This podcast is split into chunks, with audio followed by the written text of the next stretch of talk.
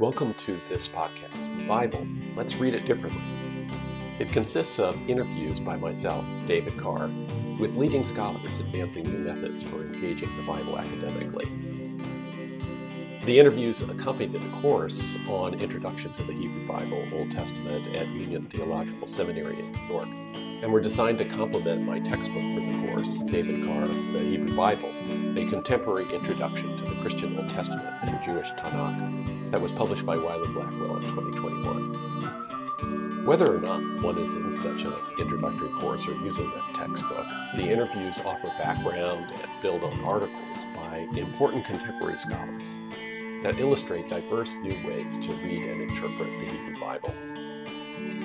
The background music for these episodes was performed by myself, David Carr, along with Robin Smith on guitar and Peter Ronick on drums, and include the JB Shuffle by recording artist Jeremy Baum, Cissy Strut by the Meters, and a Jam in D that was recorded by myself and Robin Smith. I hope you enjoy and learn much from these interviews.